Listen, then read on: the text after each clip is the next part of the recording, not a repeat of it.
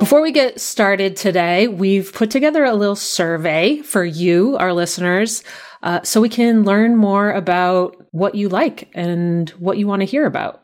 So, since the beginning of 2020, we've been following along with three different companies and a little bit of a change of format. And we're coming to the end of that first batch of companies, and we want to get your take on what next season might look like. Yeah, so we're taking our own product advice and asking the users here so we can learn a little bit about you, who you are, and what you're interested in, and what you'd like for next season. So that link that we've got the survey at is tbot.io slash giant robots dash survey. Again, that's giant robots dash survey. And your voice is really important to us. So I really hope that you go there and take the survey and let us know. And you'll find the link to that survey too in the show notes for this episode. Thanks very much for your time. We really appreciate it. Yes, thank you. Giant robots smashing into other giant robots. This is the Giant Robots Smashing into Other Giant Robots podcast, where we explore the design, development, and business of great products. I'm your host, Chad Pytel. And I'm your other host, Lindsay Christensen. We've uh, come to a very exciting point in our 2020 journey. We're coming up on our final interviews with our, our founders to kind of wrap up the season. I never thought we'd get to this day. You did Actually, that's not that's not true. I, I totally expected us to get to this day. You know what? I never know what to expect this year. So That's true. It's it's nice to have made it. So I kind of love where we're ending as far as the topics are concerned. This month we're going to be talking to all the founders about values. When did you first write Thoughtbot's values? We didn't always call them values. We when we first wrote them down, we called them principles, and that's because they were more like a list of things we believed in or wanted to do or wanted to not do. So they were like around the way that we developed products or the you know that we did test driven development and they were first written down in 2005 so that was two years after we got started. And it was when the three original founders of the five decided to leave. And, you know, we were making the conscious choice to stick with it. We were very pretty intentional about this is not worth doing if we're not doing it the way that we want to do it. And what we said was happy in our work. And so we literally took out a piece of paper and wrote down the things we wanted to be doing and the things we wanted to stop doing and that turned into the list of principles. How many people were in the company? Was it just the founders? Yeah, it was just Jon and I. Yeah, and a tech support person.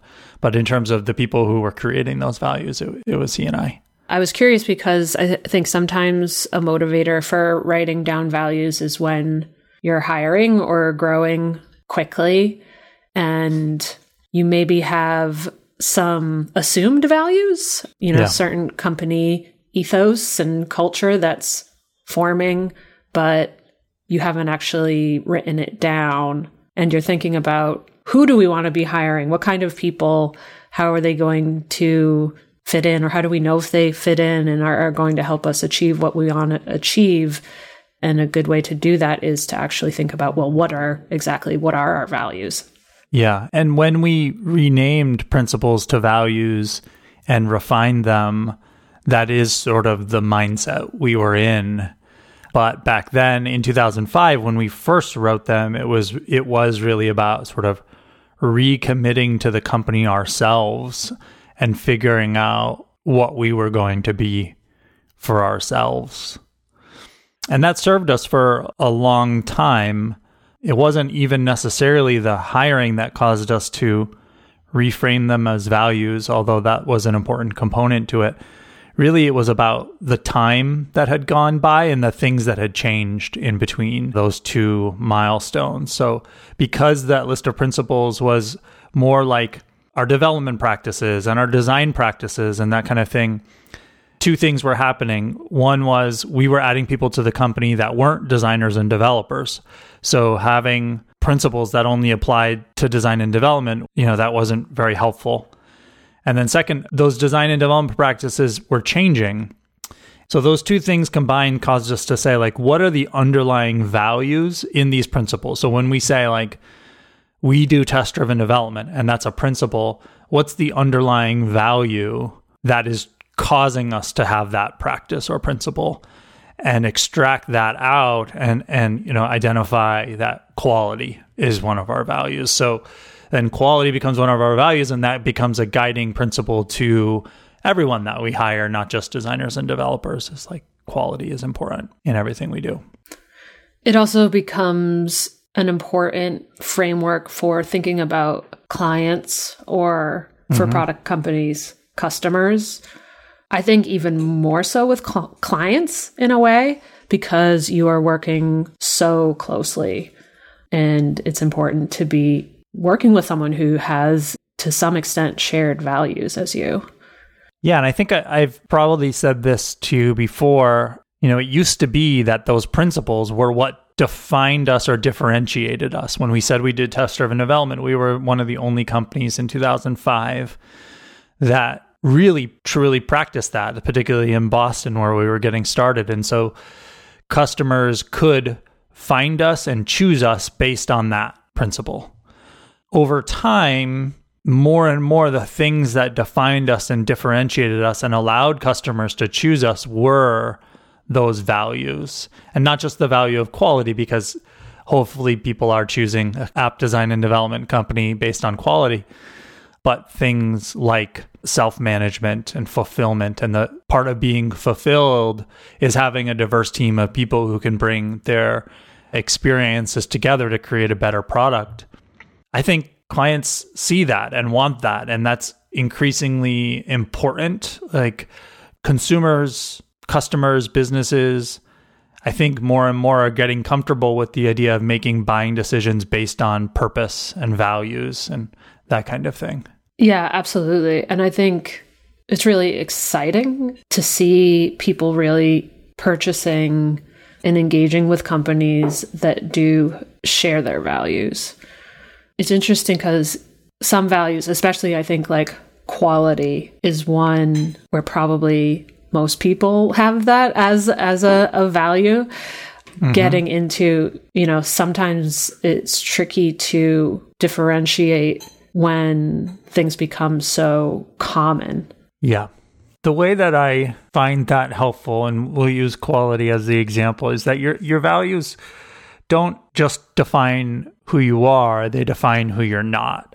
Values are used to say like this is the way that we behave or this is what is acceptable or not acceptable way of operating and so the quality one for example i often say that the difference between thoughtbot and other places is that it's okay to say this isn't good enough yet and I think in a lot of teams and a lot of organizations, it's not really acceptable to sort of say that and to hold things back or even if you're moving forward with it to have a common understanding that this isn't where we want it to be yet. And yes, we may need to ship it today, but we're going to continue to strive to increase the quality of it.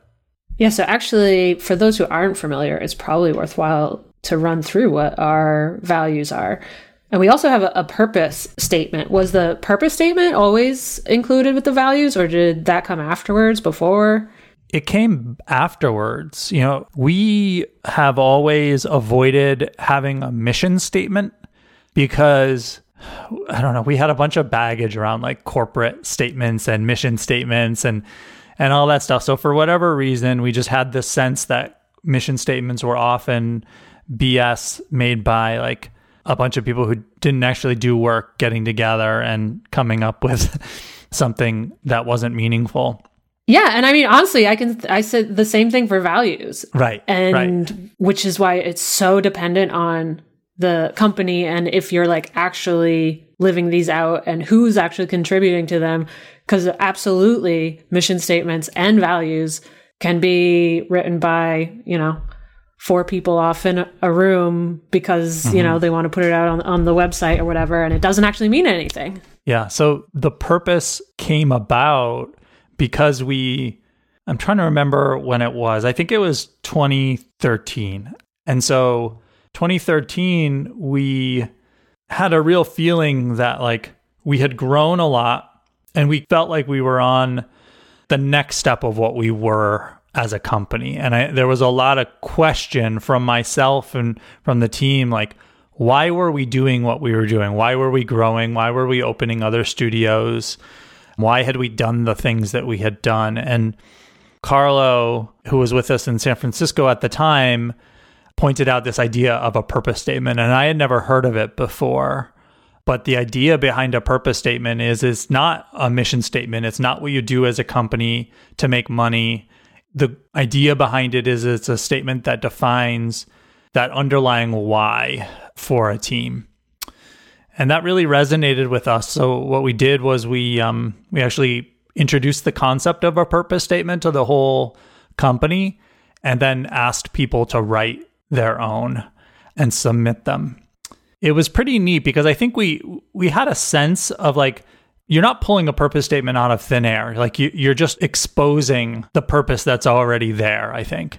And that's what we did. And people inherently knew what it was or, or got the gist of it, but it had just never been written down before. And so it was really remarkable to see them all roll in because they were so similar. Like eh, people really sort of understood that the important components of what makes Thoughtbot tick are striving to find better ways of working. And an important component to that came out in the purpose was the sharing that we do. That that really is a big motivator for people at Thoughtbot.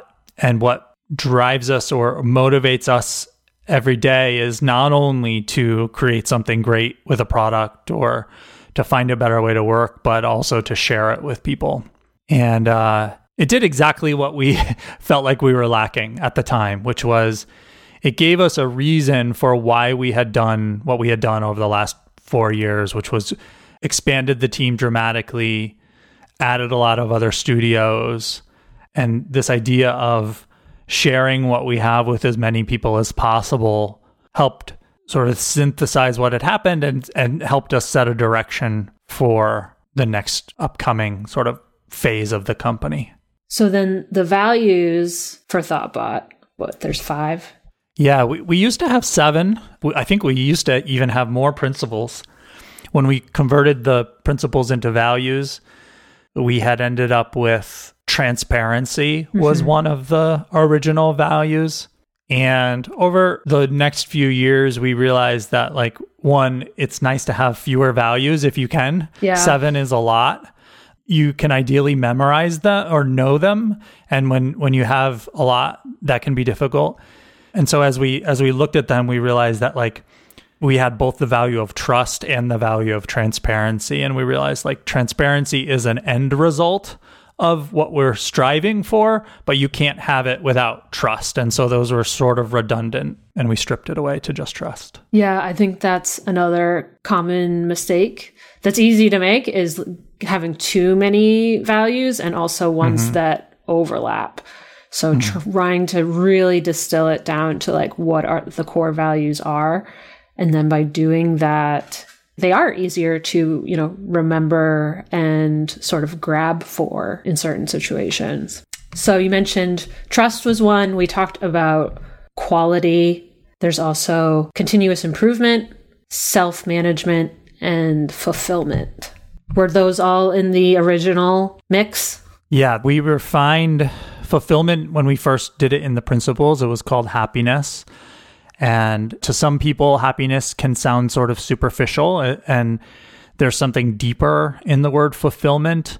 Not only does it give space for bringing your whole self to work and having a diverse team, I also think like I often refer to fulfillment as our North Star value, meaning it's the thing we most often, when we need to make a decision about a direction to head into, looking to fulfillment to do that. So that's one that has undergone a fair amount of revision over the last decade. yeah, that's another important characteristic of values that are done well are they are north stars and they are actionable which mm-hmm. is another way they get embedded into everything you do and another way that they're memorable to the the team and your your customers is that you're actively using them in the decisions you make, especially difficult decisions, especially strategic decisions. Yeah, and I'm just looking at the text of fulfillment, which people can see at thoughtbot.com slash purpose. And it occurs to me there's a relatively recent change here, which is the last line was recently revised, I think last year. It used to say something like, We're proud of the work we're doing and believe that it's meaningful and worth existing. And we changed it, I think, last year to also then end with and improve society and human well being. And I'm a big believer in that these things that are core values can be revised. And it, and it's not even necessarily that your values are changing. It's sort of along the lines of what I said with purpose. It's like you're uncovering the things that were already there as you learn more about them. It doesn't necessarily mean that they're changing. It means that maybe that was always there. You just never articulated it before because you didn't realize. Yeah and i know we've talked about it before um, but for anyone who's not familiar We've talked about how we've got our internal handbook in GitHub, and anyone on the team can create issues or pull requests on, you know, how we operate or even how what kind of language we use to talk about that. And that includes the values as well. And it happens relatively frequently. Yeah, and I, I, think it helps that one of our values is continuous improvement. Well, ex- exactly, right? That puts it to the forefront, and it's a kind of you know walking the walk that we're going to improve on on how we talk about these things. Yeah, this and this is one thing that I really lack perspective on, given the fact that I've spent almost my entire career at Thoughtbot, and I'm I'm curious since you have more experience at other companies, is like is what we do usual? Is it unique? Is the way that we talk about values and pay attention to them and everything is like is that something that happens at other companies? It happens. I I do think it's very unique at Thoughtbot. I think some of the unique aspects of it are how authentic and important the values are to our day-to-day operations and informing what we do. It was one of the huge draws for me joining, being in like a mission driven, value driven company, like authentically value driven company was has become increasingly more and more important to me. And I think Thoughtbot does a really admirable job of doing that to the point where now I always say like it'd be really hard to leave. it'd be really hard to leave Thoughtbot because everyone's voice is important in the values. Everyone is very passionate about the values and they're just constantly referenced. I think other companies I've been at have really tried to do that. Some have, you know, to different extents, but in execution, I've never seen it done as well as at Thoughtbot. And I've definitely never seen, you know, as many voices be able to be heard when it comes to what what the values are and continuously like revisiting them. My hypothesis about why that is stems from like if you have a product company, any company that has a product and you look at like where you spend your time, it's going to be making that product better, working on that product. That's where most people's time and energy will be focused. At Thoughtbot, we do that same thing, but our product is our team and our processes and our purpose and our values. Like that's what people are buying when they buy Thoughtbot. And so that is our product. And so we spend just as much time thinking about and refining that as any company does their product. Mm-hmm. And I think, to be honest, that's where a lot of consulting companies or agencies get it wrong and if they realized that, if they realized that that's what people were buying or that what their product is, they would probably do a better job and be more successful. So this year we launched Agency U, in which you're doing a little consulting of the consultants for yeah. uh, other product agencies. Is this a topic that's come up with any of them? It has a little bit, probably not as explicitly as that. We haven't gotten to that yet. We've been focused a lot on what makes the companies different sales, marketing, tactics. It's almost like there's enough low hanging fruit with that that we haven't gotten to the base values driven stuff quite yet. Mm-hmm. So, real focus on just sales follow up and how to do how Yeah, to do that as opposed to the the but I think we'll get there eventually and I'm having a lot of fun with the companies working with them closely. Cool. Were there any other companies that you looked to for inspiration when writing values or how we manage our values? Not when it came to the values. I think we really came up with them. At least me, when I was working on contributing, I wasn't looking at other companies' values. The purpose statement was a little bit different because it was something that was a, a new concept. And so when I was learning about it, when we were communicating it with the team, we did give examples like either real world examples, like here is this company's purpose statement. So here's the format of it, or saying, instead of worrying about writing Thoughtbot's purpose statement, what would this random company's purpose statement be to like basically practice writing a mm-hmm. purpose statement, Yep. not about Thoughtbot, and then then applying that to Thoughtbot. So we did look at purpose statements from other companies.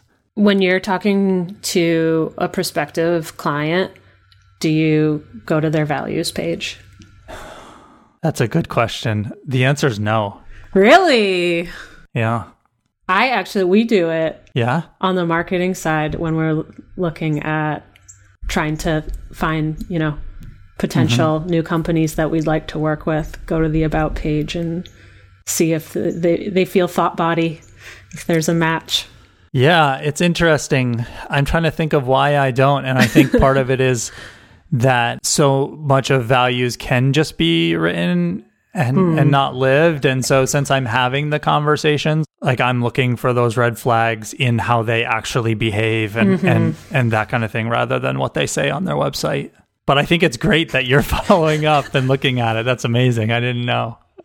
To be honest, from time to time, there are companies that come to us wanting to do work with us that either overtly, like obviously, are counter to our values. So, for example, like tobacco companies. And then there's other ones which are like potentially not overtly, but maybe we just know about them, or the founders maybe are not aligned with our values.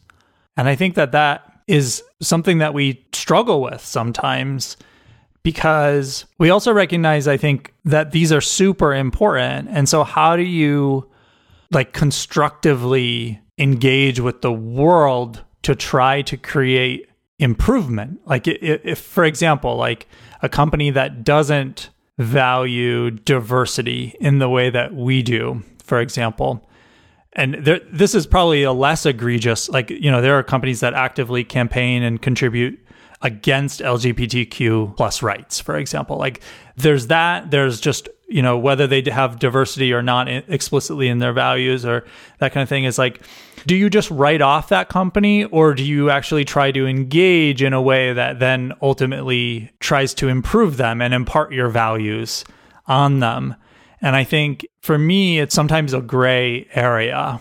So take a tobacco company, for example, like that actively harms people. I think it's a harder argument to make that by working with them, we can rub off our values on them and improve who they are and what they what they do as a company. Right. Because that's core to who they are is selling a product that we believe is dangerous. Right. But when it's something else, it, there's a stronger argument to be made that by working with them, we're exposing them to a better way of working or to our values, and hopefully that would have a positive impact on them. But I, I, I think it's a tricky area to navigate because the reverse could also be true that by exposing ourselves and working with companies that are against our values, they have a negative impact on us. Yeah.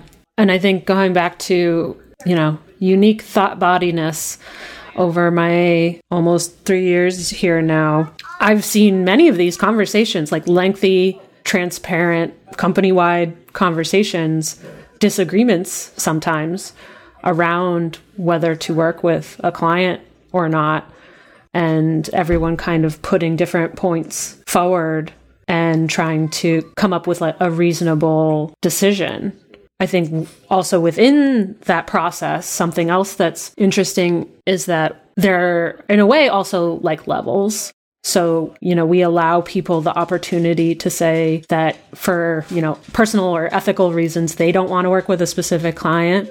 They can also raise that to, you know, for ethical reasons, I don't think Thoughtbot should work with this client mm-hmm. at all. And I think that that's great. One of the things that I think is important then is to extract those like the the underlying meaning or motivation as your group is making decisions or navigating this and pull out two things like pull out the collective knowledge of what went into that decision and everything and, and expose it for the future. And then the other is like any principles or values underlying that that are important to understand so that you can you can carry them forward. So it's not just about for example, whether we'll work with the military or not. It's about like, is there an underlying value that gives us as a company guidance to making those decisions for the next thing that comes up? Yeah. You know, an interesting example is, you know, there's a lively discussion about working with clients in certain Middle Eastern countries that have, mm-hmm. you know, what we would consider to be oppressive regulations around certain populations and then the discussion kind of came around to like government versus the individual company. Mm-hmm. And then I think kind of further ended with like, what, what can we be doing even better in the sales process to make sure that company is aligned with our values? And could we actually be helping that country by working with companies that share our values in those countries? really complicated, really complex stuff, but really important. Yeah, and I, I'm not sure that we always get it right, right? Mm-hmm. But I think the important thing is to be actively engaged and having the conversation. And I don't think values are necessarily like inherently things that come easy either. Like in some ways, values should be aspirational and somewhat difficult to completely live up to because otherwise what's the point? Like you're not getting the full the full value out of the value if it's just something that's super easy and comes second nature. Or uh, you know, at least that's how I feel about it. Can you think of other difficult decisions the team has had to make where the values kind of pointed us in a direction? Well, a big one is, you know, we get quite a few actually inbound inquiries from different religious organizations. Mm-hmm. And I think this is super this one's really illustrative because you know, we want a diverse, inclusive environment. And re- religion is a super tricky area because mm-hmm. if you want a diverse, inclusive environment, you need to be inclusive of a lot of different beliefs. Yet, religious organizations tend to be hugely problematic in terms of the beliefs that they actually have. And so where we've arrived at it is is more in that area of we're going to be clear about our values and if a religious organization is on one end of the spectrum in terms of being at odds with a significant value, that probably means we're not going to work with them. But for the most part, people will be able to take a look for themselves at the organization or who we're going to be working with and make a decision about whether they want to do the work. And and I, am speaking in vague terms, but I can get like uh, even more specific. Even if it's like the most run of the mill Christian organization, that is controversial for a lot of our team. Mm-hmm. But I would find it hard to believe that we would put ourselves in a position where we said like Christian organizations are bad and we're not going to work with Christian organizations. Like I think that would be very difficult for our mm-hmm. team to say. Cool. Wow. We're getting really into it. This is great. I think uh, this will really be helpful for people. I hope so. Because like also, I, said, I think it's, it's important for them to know we don't know it all, and we're constantly, you know, revisiting it. Yeah. But I think it's so easy not to have these conversations or to sweep it aside, particularly companies, you know, you've got to stay in business. And for us, you know, we're in a position where the work we do is super tied to the companies that we're doing the work with. So, like, we have to confront those kinds of issues. Mm-hmm. I think it's even easier for a company that's just selling an off the shelf product. Absolutely, yeah. To say that it doesn't matter. And I do, I, I think it does matter. And I think increasingly we are finding that, especially for designers and developers, who can make a choice about where they work. They're in the incredibly privileged position to be in demand and and that kind of thing. It is becoming increasingly important to the workforce that they work at a company that cares about those things and makes choices that are maybe not even aligned with their values, but at least values driven so that they can understand where they fit in the world and where they fit in that organization. Yeah, Absolutely. Product folks hold a tremendous amount of power and can influence who their company is and, and what they grow to become and ha- how they do function in the world. And I think, you know, over the last few years, we've seen a number of large tech companies where the employees have publicized or written petitions around their company working with ICE, for example, mm-hmm. or other similar organizations and really trying to push for change that way, or also just leaving and speaking publicly about value driven reasons for why they could no longer participate. Yeah. So I'm curious as we talk to the founders you know, at the companies we've been following along with. Some of this has come out in previous conversations around being intentional, particularly people who were, weren't necessarily founding their first company this time around. Like being pretty intentional about the kind of company that they wanted to have. But we haven't dug much into sort of like those trade-offs or what they've said no to and that kind of thing. So that's part of what I'm I'm curious about how their values have influenced them. Yeah. I'm also wondering if if any of them don't have written values yet. I think I'm not sure. Mm-hmm. So that could be a possibility. Yeah, definitely. I think it's just as common for companies to have written values as it is not. Maybe it's, I feel like it's 50 50, but I don't really know. I think so, especially very early stage mm-hmm. when you're trying to figure out who you are and what you're doing. Sometimes I feel like, and I, and I would guess people are afraid of this, is like when we have these discussions or we're struggling or something, it, it almost seems like you're tearing the company apart or like you can really cause damage and then on the customer side, you can say, like, we don't want to be super clear about this because people might not like it. And mm. I think that all of those concerns are actually 100% legitimate. But if you believe that these things are important, then you have to reckon with them. Mm-hmm. And it's worth it. I think that's a good place to end. yeah. That's the pull quote. So awesome. don't forget to take our listener survey and tell us what you like and what you don't like and what you want to hear. And other than that, we're going to see you next time. You can subscribe to the show and find notes for this episode at giantrobots.fm. If you have questions or comments, email us at host at giantrobots.fm. You can find me on Twitter at cpytel. And me on Twitter at Lindsay3D. This podcast is brought to you by Thoughtbot and produced and edited by Tom Obarski. Thanks for listening and see you next time. Fill out the survey.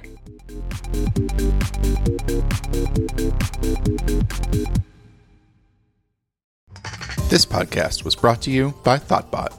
Thoughtbot is your expert design and development partner. Let's make your product and team a success.